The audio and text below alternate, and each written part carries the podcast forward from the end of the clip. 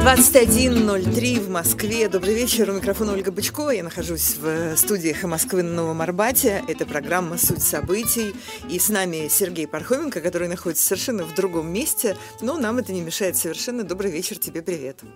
Привет, привет, хорошо ли меня слышно с да, места? прекрасно нас, нам тебя слышно. Мы скажем нашим... новых технологий. Да. да, мы скажем нашим слушателям, что мы а, сегодня а, Сергея Пархоменко выводим в эфир с помощью Zoom, и вы можете видеть результаты наших усилий в трансляции «Эхо» на основном э, канале «Эхо Москвы» в Ютьюбе. Вот там вот открываете, вы увидите нашу новую красивую картинку. Ну, в общем... Да, будем считать, что я отбыл свой двухнедельный эфирный карантин. Да, и теперь ты и теперь ты не опасен. Бесконтактным способом записи. Ну вот, все, карантин позади, я не заразен. Да, все, отлично. Давай, давай, не отлынивай тогда теперь. Да, не буду. Ну, слушайте, э, я очень рад быть снова в прямом эфире и хочу вам напомнить обо всяких средствах связи, которых я отсюда не вижу, но, но видит их Оля. А я зато вижу свой Facebook, Facebook Сергея Пархоменко, где выкладываю традиционный пост со сбором всяких вопросов.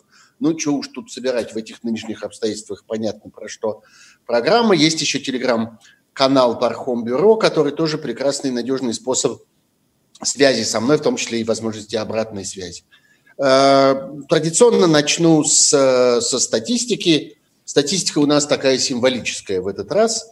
Э, вчера человечество миновало отметку в миллион заболевших коронавирусом, больше 50 тысяч смертей, это значит пока 5% э, летальность. Что касается России. Россия идет, знаете, есть такой Э, такой термин у аналитиков всякой биржевой игры лучше рынка, хуже рынка. Э, ну вот Россия поднимается вверх быстрее рынка. Э, она на прошлой неделе, вот я посмотрел просто стенограмму своей собственной программы ровно 7 дней тому назад. Я вам тогда сказал, что Россия находится на 36-м месте в мире, что в ней зафиксировано 1036 случаев заражения, за последние сутки добавилось 196, и в России умерло в целом три человека. А вот ровно неделю спустя я вам скажу, что Россия на 23-м месте, а не на 36-м. А, так что она не развивается, так сказать, э, пропорционально вместе со всеми остальными странами. Нет, она с 36-го места переехала на 23-е. Это очень нехорошо. В России в настоящую минуту зафиксировано 4149 случаев, а не 1036, как неделю тому назад – Э, новых за сутки 601, а не 196, как неделю тому назад. За неделю скорость увеличилась в три раза, как мы видим.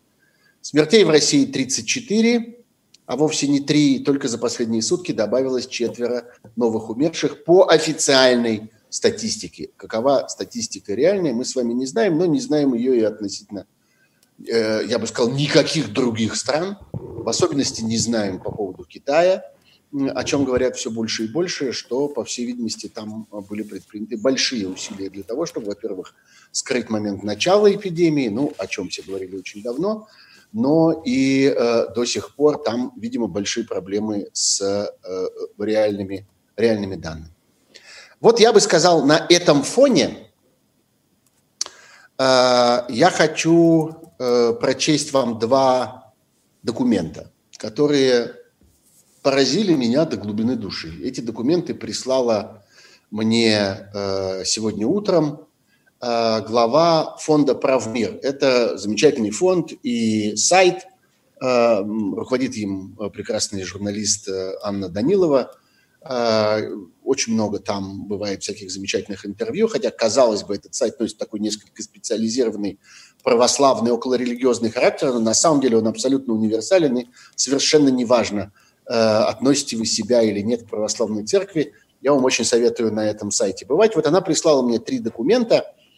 Э, два из них я вам прочту. Э, один из них звучит так. Уважаемый Максим Георгиевич. Максим Георгиевич – это глава вот этого самого благотворительного фонда «Правмир» Максим Георгиевич Власов. Государственное бюджетное, государственное бюджетное учреждение здравоохранения – дальше идет название этой конкретной государственной бюджетной больницы, обращается к вам с просьбой оказать помощь в приобретении индивидуальных средств защиты, двоеточие, против, противочумные халаты, противопылевые респираторы с фильтрующим элементом, конкретная марка указана, э, плотно прилегающие очки, либо полнолицевые маски, резиновые перчатки с защитой от проколов и разрезов, сапоги резиновые для, э, или водонепроницаемые бахилы. Второй документ генеральному директору Власову МГ. Уважаемый Максим Георгиевич, в связи с пандемией коронавируса прошу вас оказать благотворительную помощь нашему учреждению и помочь приобретению дополнительных средств защиты для работников. Следует список из восьми пунктов, тоже из всяких противочумных костюмов, очков, бахил, э, масок, перчаток и всякого прочего. Подпись «Главный врач вот такой-то государственной больницы». Таких документов, таких запросов только Правмир, только один фонд получил 35. Это э, больницы, которые, так сказать, переоборудованы под коронавирус, перепрофилированы. Им назначено быть в своих регионах основными больницами для приема э, подтвержденных случаев э, коронавируса. У них нет ничего для защиты врачей. И они обращаются они обращаются к благотворительному фонду с просьбой собрать для них деньги и прислать им не э, редкие орфанные медикаменты для особо редких болезней, не какие-то изощренные медицинские аппараты. Нет, латексные перчатки, матерчатые маски, бахилы, э, костюмы и всякое такое прочее, предметы первичной врачебной необходимости в условиях эпидемии. Стоимость одной такой заявки от 3 до 6 миллионов рублей. На сегодняшний день фонд «Прав мир» удовлетворил две таких заявки. Он собрал 5 миллионов, миллион доложил из своих собственных запасов. И вот таким образом снабдил две больницы – а всего э, у правмира сегодня 35 таких заявок. В целом количество больниц, которые были перепрофилированы под коронавирус, но лишены каких-либо средств для защиты врачей, специалисты в правмире оценивают в 120 штук по стране. У меня есть э, в моем Фейсбуке или в телеграм-канале Пархом Бюро, пожалуйста, посмотрите, есть э, данные Э, этого фонда. Есть ссылка на страницу, на которой можно оказать помощь. Там же можно видеть эти документы, о которых я говорил, и много всякой дополнительной информации на эту тему. Я бы сказал, что вот это фон всех тех политических событий, о которых мы говорим. Россия стремительно движется вверх по таблице стран, страдающих от эпидемии коронавируса. За неделю она переместилась с 36 на 23 место. В ней лавинообразно – экспоненциально, как сказали бы математики, растет количество э, заболевших. В Москве э, количество заболевших э, удваивается каждые 2,8 дня, как э, показывают, не, показывают несложные математические расчеты. Что происходит в провинции, мы не знаем. Э, давайте отдадим себе как-то в этом отчет, в этом себе признаемся, что э, информация оттуда ненадежна, и мы не понимаем на самом деле, какое количество людей там заболевает, какое количество людей оказывается там в больницах именно с этим диагнозом.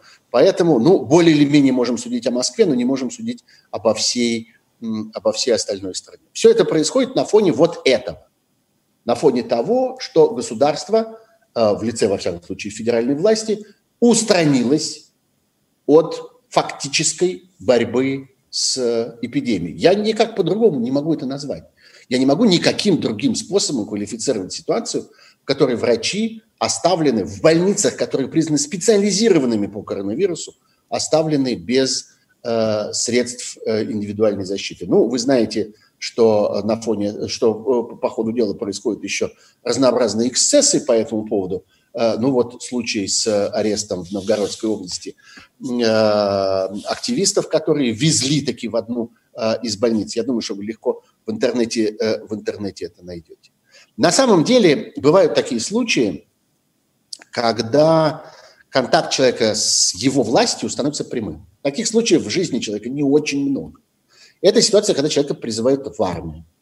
Или когда э, человек попадает в государственную больницу. Или когда человек отдает своего ребенка в государственную школу. Или когда человек садится в тюрьму. Вот тогда происходят эти взаимоотношения между гражданином и государством. Ну вот, собственно, это и полный набор таких случаев. Тюрьма, больница, школа и армия. Больше ничего. Ну, в религиозном государстве, э, типа Греции, в которой я сейчас нахожусь, это еще церковь. Э, или, скажем, в Израиле, где как бы, церковь не отделена от государства. Э, в, для России это не характерно.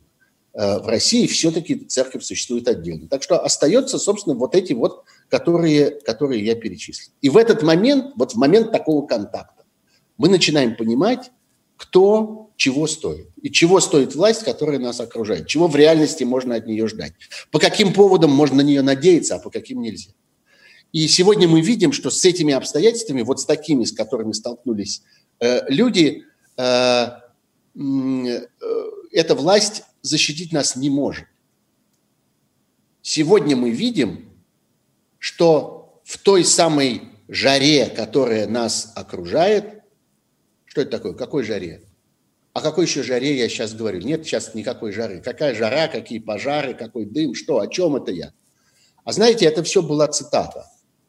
Это все была цитата из моей передачи 2010 года. Из предыдущей катастрофической ситуации, тогда, если помните, была аномальная жара, были пожары, был дым, были э, тысячи людей, заболевшие, кстати, тоже легочными заболеваниями, только тогда совершенно по другому поводу. И тогда мы с вами обсуждали это. В 2010 году. Прошло 10 лет. Все, что я вам сейчас сказал, это все цитата. Прямая цитата из моей передачи, тогдашней летней передачи 2010 года. Оттуда влезли эти пожары. Что изменилось за эти 10 лет? Что на сегодня мы можем сказать о нашей сегодняшней России и о тех особенностях, в которых она встречает вот это вот всемирное бедствие. Я бы сказал, что особенностей три. Я написал на эту тему небольшой текст, может быть, некоторые из вас его читали у меня в э, Фейсбуке, но я э, все-таки заговорю об этом снова, потому что мне кажется, что это очень важные вещи. Мне кажется, есть три особенности, которые отделяют Россию от всего остального мира и делают ее ситуацию особенной делают ее ситуацию непривычной, нестандартной. Первая особенность заключается в том, что в России только что был демонтирован конституционный строй. И сегодня рамки законности в России разрушены. Я говорил об этом в предыдущей передаче, говорил несколько передач подряд. Мне кажется, что ничего важнее вообще и сегодня, даже и сегодня ничего важнее в России не происходит, чем вот эта ситуация. Ситуация тотального разрушения законодательной системы России. Потому что, несомненно, она влияет на все, в том числе на возможность, саму возможность, сам потенциал борьбы государства с э, эпидемией. Авторитет Конституции сведен сегодня к нулю. В этих обстоятельствах любой разговор о законности любого принимаемого решения, э, принимаемого властью решения или любого нового законодательного акта, сам этот разговор теряет всякий смысл. У нас с вами только что Конституционный суд сказал, что в сущности никакого закона не существует, а существует, во-первых, воля начальства, а во-вторых, в, том, в тех случаях, когда воля начальства представляется сомнительной, надо спросить у народа на всенародном голосовании. Вот что сказал нам Конституционный суд по важнейшему поводу, по вопросу о сменяемости власти в Российской Федерации. Он этим отменил по существу стабильность любого закона, существующего в России. Вот 1 э, апреля 2020 года. Дата, конечно, чудесная. Еще в прошлом году, еще несколько месяцев тому назад, дата это показалась бы нам очень веселой. И мы бы с вами решили, что это розыгрыш. Это не розыгрыш. 1 апреля 2020 года был принят федеральный закон о внесении изменений в отдельные законодательные акты Российской Федерации по вопросам предупреждения и ликвидации чрезвычайных ситуаций. Это знаете, что такое? Это новая уголовная и административная ответственность в связи с эпидемией. И э, это, э, кроме того, еще и э, другой закон, который был принят одновременно и который остался гораздо меньше, гораздо меньше известен про закон об уголовной ответственности мы поговорим, поговорим с вами через несколько минут. Начнем вот с этого гораздо менее известного закона. Это закон, который устанавливает изменения в отношении э, изменения в отношениях, касающихся аренды помещений. Очень техническая вещь, правда? такая какая-то незначительная деталь, какая-то аренда, какая-то... А, кстати, э, закон российский разделяет аренду и найм жилья. Вот э, когда кто-то из нас снимает квартиру или сдает квартиру, эти взаимоотношения, они описываются совершенно другой статьей э, Гражданского кодекса. Это касается найма жилых помещений. А аренда – это коммерческая недвижимость или офисная, или, в общем, производственная, или, в общем, что-нибудь, что задействовано во взаимоотношениях между юридическими лицами. И вот по этому закону устанавливается, что в отношении договоров аренды недвижимого имущества, заключенных до принятия в 2020 году вот этих вот решений о, ну, чрезвычайной ситуации у нас в стране нет, но у нас есть э, ситуация повышенной готовности, так называемая. Это тоже такой формальный, э, формальный э, повод, э, э режим повышенной готовности. Так вот, в этой ситуации арендодатель обязан заключить дополнительное соглашение – предусматривающая отсрочку уплаты арендной платы, предусмотренной в 2020 году. А требования конкретные к условиям и срокам такой отсрочки устанавливаются правительством Российской Федерации. То есть никто не знает, что это будет. Это потом как-нибудь Мишустин с компанией решат, что вообще делать со всей коммерческой арендой в стране. Это база, на которой стоит российская экономика. Она стоит не только на нефти. Она стоит не только на, на скважинах, на бурении и на всем остальном. Она стоит на том, что одни участники экономических процессов арендуют помещения, а также всякое другое, э, всякое имущество, всякие, э, я не знаю, станки, оборудование, э, технику и так далее, арендуют всякое у других. Это основа экономических процессов. Выясняется, что арендатор в соответствии с законом, который принят 1 апреля, по договорам аренды недвижимого имущества вправе потребовать уменьшения арендной платы. Он вправе потребовать на условиях каких? Ну вот таких, которые потом определит правительство. К чему я внедряю сейчас во все эти подробности? К тому, что в другой ситуации, в другой стране, в другую эпоху можно было бы спросить, а это вообще все законно? А может быть, можно это оспорить? а может быть, можно потребовать от законодателя, чтобы он как-то глубже подумал, потому что у этого процесса есть две стороны. С одной стороны, очень хорошо, что аренда, э, э, арендатор может потребовать изменения условий, поскольку, да, в ситуации кризиса его ситуация становится особенно сложной. Но есть другая сторона у этого дела. Есть, собственно, арендодатель, тот, кто сдает это имущество в аренду, и кто живет на это, и для кого это не только бизнес, но, возможно, вопрос жизни и смерти, потому что достаточно часто люди это имущество или эти помещения, которые они сдают в аренду, они сами покупают их в рассрочку, за кредиты, они рассчитываются с этими кредитами, у них есть множество обязательств, в свою очередь, перед разного рода другими агентами рынка. Может быть, можно это все как-то оспорить?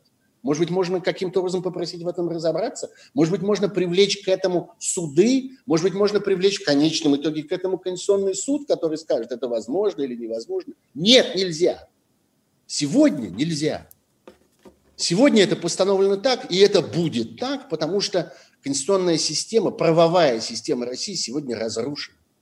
И люди, которые говорили, она и так была разрушена. Нет, так не была. Так точно не была существовали некоторые рамки, существовали, я не побоюсь этого слова, устои. Над этими устоями произошло не просто некоторое разрушительное воздействие, а произошло надругательство, публичное. Продемонстрировано, что с помощью космонавтки Терешковой можно взять и отменить эти устои просто так, голосом. А потом Конституционный суд вам на это скажет, что, ну, во-первых, этого хочет начальство, а во-вторых, спросите у народа. А имеет ли это отношение к реальному законодательству, не имеет значения. Мы про это ничего не знаем. Мы хоть юристы, но мы в этом не разбираемся. Какие еще отношения аренды? Причем здесь это? Кто будет с этим разбираться? Кто будет судиться по этому поводу и как? Вот это те условия, в которых происходит сегодня борьба с э, эпидемией в России.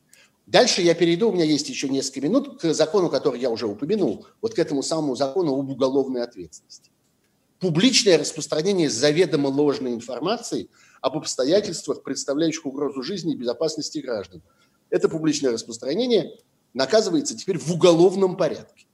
Штрафом в размере от 300 тысяч до 700 тысяч рублей и так далее, и так далее. Есть процедура этого всего. Э, вот это вот э, э, публичное распространение заведомо ложной информации. Эта процедура, кстати, внесудебная. Прокурор обращается в Роскомнадзор, дальше происходит автоматическая блокировка, никакой суд в этом близко не принимает участие, а потом наступает уголовная ответственность. Это вообще законно все? Отвечу уклончиво, а черт его знает. Может, законно, а может, незаконно. С точки зрения чего? С точки зрения прав человека в Конституции их нет. С точки зрения других законов, но другие законы так или иначе опираются на Конституцию, а Конституция разрушена. Вы про что сейчас спросили-то, товарищ? И в результате мы задаем себе вопрос. Вот, например, когда Владимир Соловьев, известный государственный пропагандист, сообщает, что все случаи заражения, все случаи заражения в России связаны только с людьми, которые приехали из-за границы. Это что? Это вот публичное распространение заведомо ложной информации или нет? Это проходит по этому закону или некоторым можно? Кто это определит? Какой суд? Суд не предусмотрен, это определяет прокуратура своим собственным решением. Это вообще все законно, а черт его знает. Вот в этой ситуации сегодня существует Россия.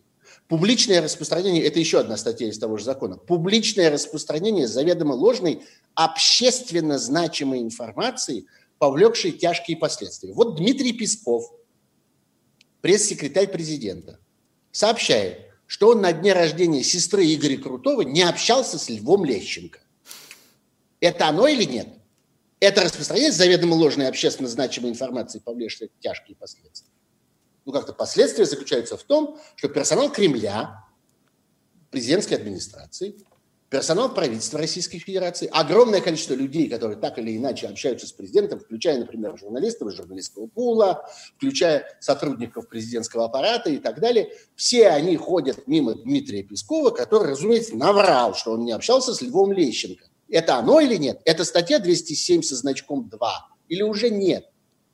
Это кто решит? В рамках какого закона? Нарушение санитарно-эпидемиологических правил у нас теперь в соответствии с этим вновь принятым законом, если оно создало угрозу наступления э, тяжких последствий э, массового заболевания и так далее, и так далее. Ну, подожди, подожди, но даже если а, они все, послушай, даже если они все общались с Лещенко, они же не знали в тот момент, э, что он да, заражен, сообщили, и сам он тоже этого не знал. Но Никто они почему-то сообщили, что не общались, когда узнали. Вместо того, чтобы сказать, ой, ё, я, кажется, общался. Я пошел. Быстро все сели на карантин, быстро все надели маски, быстро все надели на себя огромный толстый презерватив и сидим, ждем. Вот что они должны были сказать тогда, когда они узнали про Лещенко. А вместо этого они сказали, не-не-не, я с ним не общался. А потом полезли фотографии. Так это заведомо или незаведомо? Это ложный или не ложный? Повлекший или не повлекший? В самом факте общения ничего плохого нет на тот момент. В самом факте вранья на эту тему кое-что плохое есть. Это указано в законе. Это законно все или нет? Вот в чем заключается вопрос.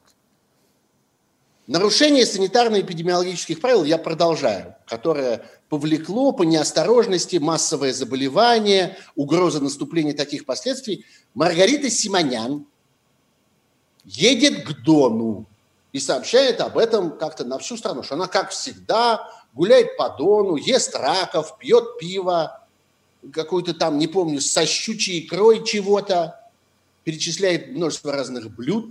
Вот все, на кого она кашляла, чихала, плевала, дышала, и всех, кого она э, лапала потными руками. Это все такой карантин? Это все у нее такая самоизоляция? А почему она должна была самоизолироваться? А потому что мы с тобой должны быть в самоизоляции, а она нет. От чего? Почему она должна быть в самоизоляции? От чего? Минуточку. Ты где находишься обычно в тот момент, когда ты не, когда ты не едешь на работу? Дома. Вот именно. А я где нахожусь? Там же. А люди, к которым обращается мэр Собянин, живущие в Москве, передвигаются по городу? Нет. Не, но а она писала это до, они, она писала, она писала про эту поездку говорит, до того, как это все было объявлено, извини. Самое время. От чего же до того? В это самое время. В это самое время, когда она же рассказывала про то, что все, кто приехали из-за границы, привезли нам заразу. Это да. И на самом деле я не призываю немедленно посадить Пескова, немедленно посадить э, Соловьева, немедленно посадить Симонян. Их надо посадить, но за другое. Симонян, например, за воровство, что следует из трех расследований фонда Навального, не опровергнутых ни одним словом ни одной буквой, набрали дерьма в рот и сидят. Но все-таки и... Навальный у нас не является пока судьей, слава Навальный богу. не является пока, но И не выносит приговоров и никого не сажает. Пока. И сведения, изложенные Навальным, несомненно, представляют из себя совокупность сведений, подлежащих изучению. Их кто-нибудь изучил, их кто-нибудь опроверг? Нет. Вот и все. Так вот, я сейчас не про это, а я сейчас про то, что все эти нормы существуют в отсутствии законодательных устоев и законодательной базы, законодательной системы, которая должна была бы их обнимать и которая должна была бы позволить нам судить о том, это все вообще законно или нет. Нет у нас этого критерия, нет этой отправной точки, нет печки, от которой мы можем танцевать.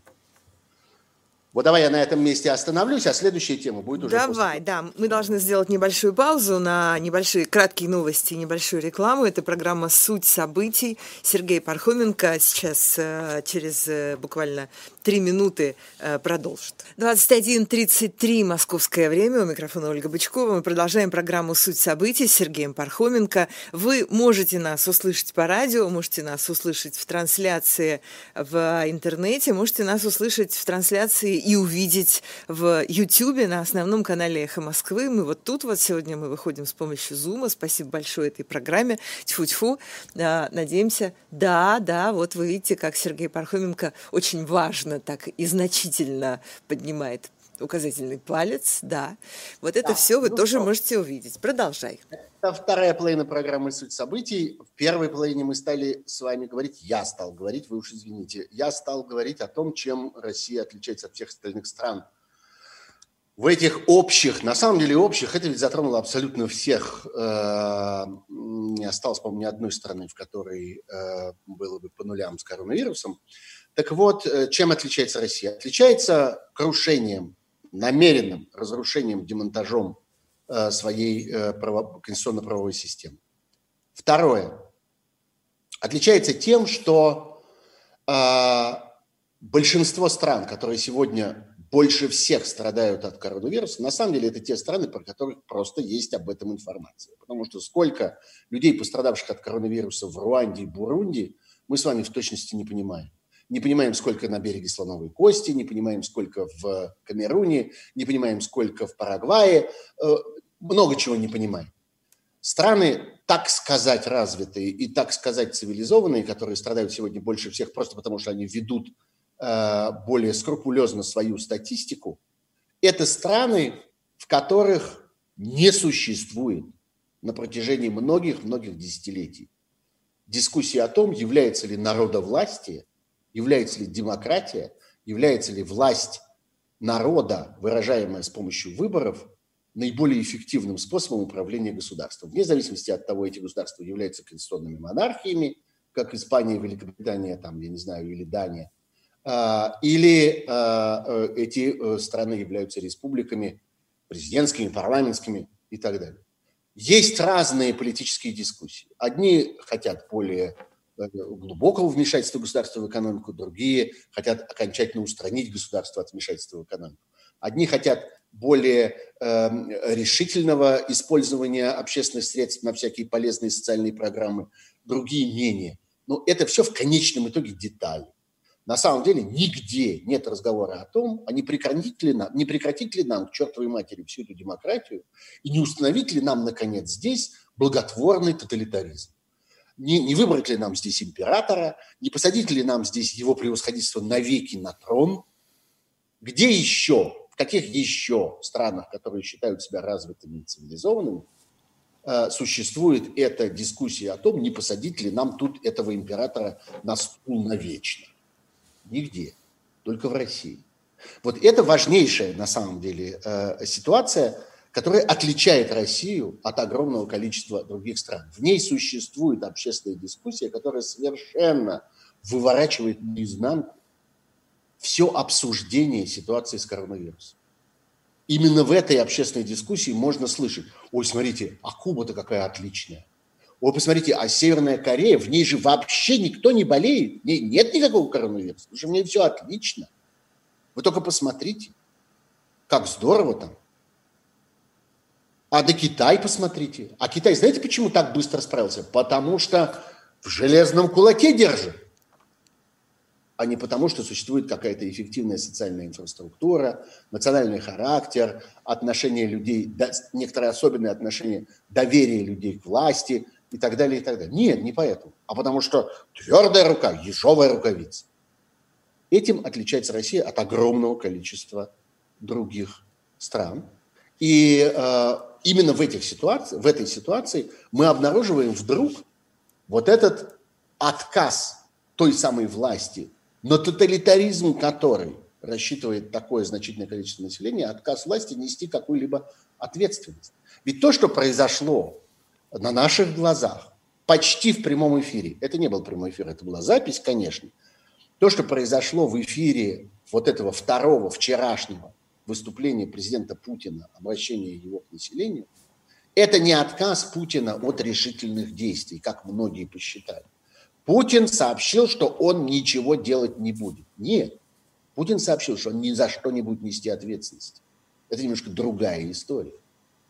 Путин не сказал вам ничего относительно того, что он собирается делать. Что захочет, то и сделает. А вот ответственность он нести не будет.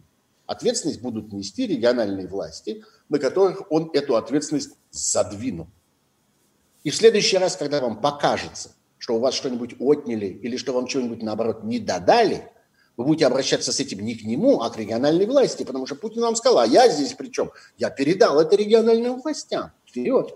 А мы только анализируем ситуацию. И пальчиком еще двинул в стол на словах «здесь информация должна обрабатываться и анализироваться».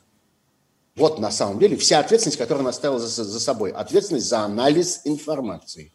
А все остальное не его. Вот это интересная история, когда с одной стороны вся страна настроена таким образом, и общество настроено таким образом, что оно уповает в большинстве своем на императора, а император в это время говорит, я не несу ответственности ни за что.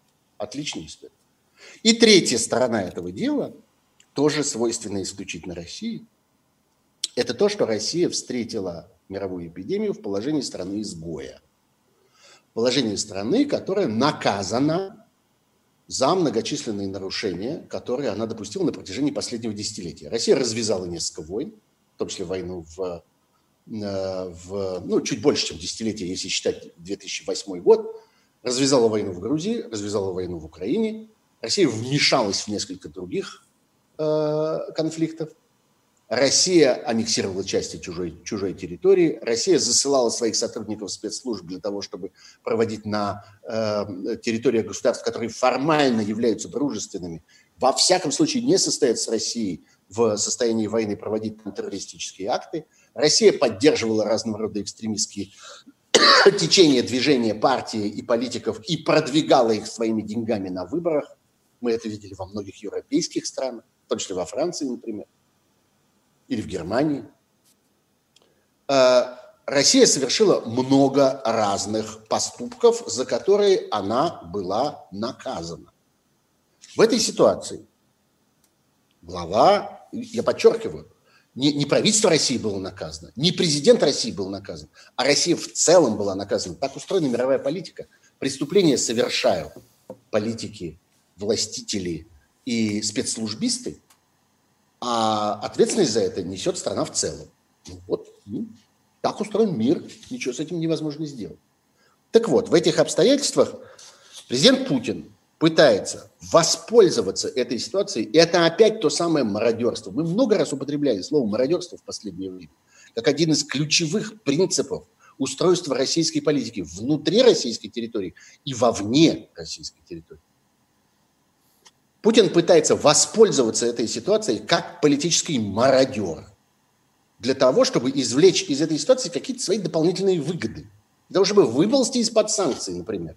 Санкции, которые направлены прежде всего персонально против людей, которые его окружают, против людей, которых он награждает э, орденами Героя Труда за то, что они эффективно тратили э, государственные финансы. На самом деле на прошлой неделе почти незамеченный, почти без всякого резонанса. Прошло абсолютно поразительное событие. Оно, ну, действительно, нужна была мировая эпидемия, чтобы возникло что-то, что могло бы затмить вот такую вот сцену. Сцена заключалась в том, что президент Путин э, с помощью информационно-коммуникационной сети интернет или с помощью, не помню еще каких каналов связи, в общем, по телевизору удаленно общался с лидерами большой, большой двадцатки, той самой большой двадцатки, в которой он занимает довольно специфическое положение в последнее время. Я думаю, что вы помните, скажем, знаменитую историю про э, то, как большая двадцатка собиралась в Австралии, в Брисбене, по-моему. Ну и как там была устроена некоторая обструкция э, по поводу президента Путина. Вы помните, что в результате этого э, большая восьмерка превратилась опять в большую семерку и так далее. Так вот, Путин обращается к этим самым лидерам двадцатки со словами. На период кризиса, говорит он, необходимо создать зеленые коридоры, свободные от торговых войн и санкций для взаимных поставок медикаментов, продовольствия, оборудования и технологий. В идеале нужно объявить солидарный мораторий на введение ограничений в отношении всех товаров первой необходимости и финансовых транзакций для их закупок. Кто у нас в России установил санкции, эмбарго, запрет на движение товаров первой необходимости? Каковыми, например, являются яблоки. Товар первой необходимости, по-моему, вполне. Каковыми являются молочные продукты, каковыми являются рыба, мясо и всякое такое прочее. Кто это сделал в России? Пойдите на улицу, остановите прохожего и спросите. Он вам скажет, как кто? Обама. Ну, если он немножко пообразованнее, скажет, что Трамп. Ну, понятно, это нам злой Европейский Союз и злой американец, англичанка гадит, не дает нам еды, запрещает нам поставлять продукты, лекарства и всякие другие ценные, полезные, важные, нужные вещи. А как по-другому? А по-другому вот так. На самом деле Россия не подвергается санкциям, касающимся ограничений на ввоз в нее, чего бы то ни было, касающегося человеческого потребления. Есть ограничения на ввоз всяких оборонных технологий, на всяких сложных технологий двойного действия и всякого такого. Есть. Потому что Россия страна-изгой. Потому что Россия совершила несколько преступлений. Ей не доверяют. Как стране, склонной к международным преступлениям. Но это все абсолютно не касается никаких продуктов, которые потребляют люди. Не касается ничего, что можно съесть, выпить, намазать, проглотить, полечиться чем и так далее. Это установил Путин. И Путин имеет наглость говорить о том, что вы должны отменить это. Вы должны создать какой-то зеленый коридор, какую-то конвенцию, объявить какой-то согла- согласное какое-то решение, какой-то солидарный мораторий на то, что я устроил. И что я, в принципе, могу отменить одним росчерком пера, на самом деле. Одним решением. Просто сейчас, через пять минут сказать, извините, я ошибся, больше эмбарго не работает, завозите. Чего надо завозить? А, вот это то, что на самом деле волнует сегодня э, верховного российского руководителя. Он занят вот этим. Он занят не спасением людей, а выползанием из-под санкций, в которые он сам залез. И это на самом деле является единственным э, членораздельным объяснением того, что, собственно, происходит с этими удивительными поставками тех самых э, того самого оборудования и тех самых материалов, которые необходимы для защиты российских врачей в период эпидемии, с поставками в другие страны. Я на самом деле не стану протестовать против этих поставок. Мне кажется, что когда одна страна помогает другой стране в любых обстоятельствах, в любой ситуации, это скорее хорошо. Ты имеешь в виду то, что отправляли Я в Италию, в, в Штаты, в Сербию, еще куда-то? В Италию не имею в виду, потому что про Италию мы знаем, что туда отправили не то, что было там нужно, а то, что нужно было в целях разведки и сбора информации российскими военными. Поэтому Италию исключаю из этого списка. А Соединенные Штаты не исключаю. Сербию не исключаю. Есть еще несколько стран, куда что-то такое отправляется. Окей, пусть оно отправляется, но пусть оно отправляется не с этими целями и не в этом режиме. Почему никто не пропагандирует это в России как величайшее достижение? Мы помогаем, мы узнаем из Штатов об этом. Мы узнаем из Штатов о том, что Россия направляет туда, что Трамп нам говорит о том, что он договорился с Путиным о закупке кое-какого количества этих э, необходимых предметов медицинского назначения. Мы узнаем это с той стороны. Почему? Потому что это делается в рамках халуяжа. Я не могу другого слова для этого придумать. На самом деле Путину надо сейчас понравиться Трампу в этой сложной ситуации, подлизаться есть такое школьное слово. Потому что ему важно в этой ситуации вылезти из-под санкций. Ему, не мне, не тебе. Эти санкции касаются прежде всего его и людей, которые его окружают. Это ограничение на их выезд. Это ограничение на их хранение капиталов в западных банках. Это ограничение на их коммерческие э, сделки за рубежом. Это их преследуют. Это их яхты в Средиземном море не могут заправиться. Потому что если яхта принадлежит э, Виксельбергу, условно говоря, то ее не заправляют в Испании. Это не фигура речи, это фактическое обстоятельство дела, ставшее мне по чистой случайности известно. Таких случаев до черта, на самом деле. Значит, вот за это в Соединенные Штаты отправляется самолет с этими самыми треклятыми масками и, э, как смешно их называют американцы, вентиляторами. ИВЛ. Это не те вентиляторы, которые для, для ветерка, а это на самом деле аппараты искусственного... Э, Вентиляции легких. Да. Вот, вот в чем связь между этими двумя обстоятельствами. На самом деле это вопрос о том сегодня, что в условиях эпидемии у власти и у населения России разные задачи. В одном случае это задача выживания, а в другом случае это задача выползания из-под политического давления. Это вопрос доверия на самом деле. Это вопрос, который стоит стеной между одной частью российского общества и другой частью российского общества в том, что касается их доверия друг другу. Это вопрос важнейший. Вот здесь я хотел поговорить немножко про Италию.